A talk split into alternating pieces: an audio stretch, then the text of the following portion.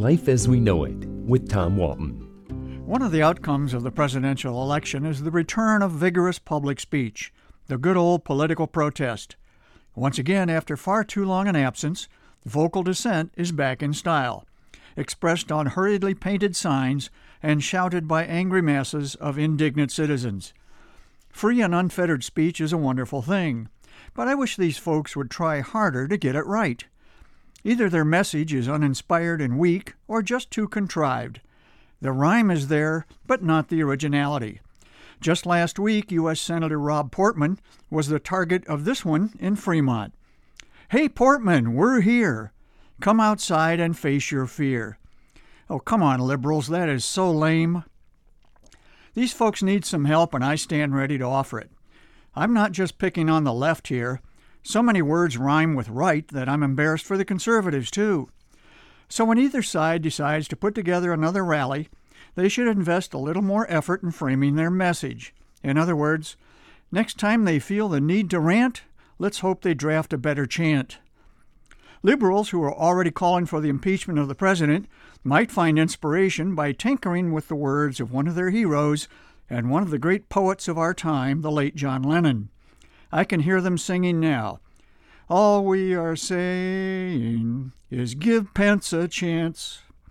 Of course, the left might find even Pence unacceptable. There's not much room for compromise these days. So, without regard for whose ox is being gored, here's a collection of potential rally slogans I just made up. Some lean left, some lean right. Help yourself or don't, I'm okay either way. My hope is that these two line chants would make sense on a poster and sound great when yelled in unison by hundreds of angry people. So here we go. Scare our allies, spook our friends, time for them to wear depends. Build the wall and make it stout, then kick all those illegals out. Trump can't find a good adviser. He hopes the country's none the wiser. Now the left is so afraid. No more Roe, no more Wade. Bromance time for Trump and Putin. Let's all pray that means no shooting.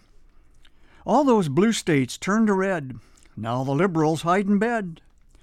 Poor Liz Warren tried to speak. Her, her overlord said, Have a seat. The White House has its own loose cannon, part Ms. Conway, part Steve Bannon. There's the men's room, but remember, don't go there if you're transgender. Sales are slow for Ivanka's brand. Dad tells Nordstrom, go pound sand. Obamacare is dead and gone, buried on the White House lawn. Seven new planets, all in a row. Immigrants have a place to go. Price Waterhouse screwed up Oscar night. The left coast just can't get it right. Fake news stories are random acts. Let's just stick with alternate facts. Sean Spicer has to face the press. Hey, someone's got to spin this mess. Drain the swamp and do it fast. It's time to kick the Democrats, uh, donkey. It's not witchcraft. It's not voodoo. Trump's just doing what he said he'd do do.